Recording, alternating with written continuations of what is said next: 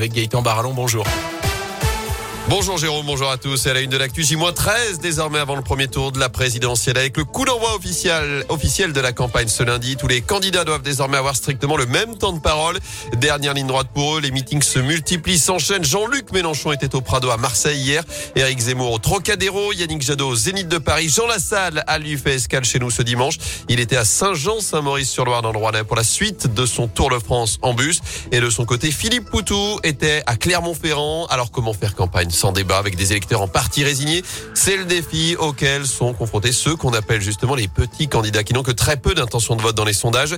Le leader du nouveau parti anticapitaliste en tout cas répété qu'il ne voulait pas être président de la République, mais que cette campagne devait surtout donner un élan au futur combat. Philippe Poutou, qui en a aussi profité pour répondre à Jean-Luc Mélenchon, qui monte dans les sondages et qui se présente comme le seul vote utile à gauche. Euh, Mélenchon, il a une perspective politique et de gagner et de dire que en fait la révolution c'est dans les urnes et que s'il gagne, eh bien on règle tout. Euh, nous on pense pas du tout. Quoi. Même s'il gagne, on réglera pas tout parce que le monde est beaucoup plus complexe que ça. Malheureusement, la, perspective du vainqueur, c'est quand même plutôt à droite ou à l'extrême droite. On a intérêt à se préparer à, se défendre parce qu'il y a des attaques qui vont venir. C'est un peu tout ça qu'on veut faire vivre. Et puis même l'idée que oui, il faut reconstruire la gauche parce que là, de ce point de vue-là, on voit bien l'état lamentable de la gauche, mais pas le reconstruire euh, à l'image de ce que c'était. Il faut autre chose qui soit l'outil euh, des opprimés ou de, de, de, des gens d'en bas pour, pour se défendre et préparer les ripostes qui sont nécessaires. Et dans le programme du nouveau parti anticapitaliste porté par Philippe Poutou, on retrouve notamment la retraite à 60 ans, la réduction du temps de travail, un revenu minimum de 1800 euros net pour tous. Alors à 13 jours du premier tour, votre choix est-il fait pour cette présidentielle?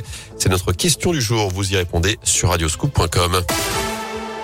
Dans l'actu également, remplacer les passages à niveau, changer les câbles, restaurer les rails. C'est parti pour trois mois de travaux sur la ligne SNCF Le Puy, Clermont-Ferrand. Les usagers seront principalement impactés dès aujourd'hui jusqu'au 24 avril entre Le Puy et Brioude.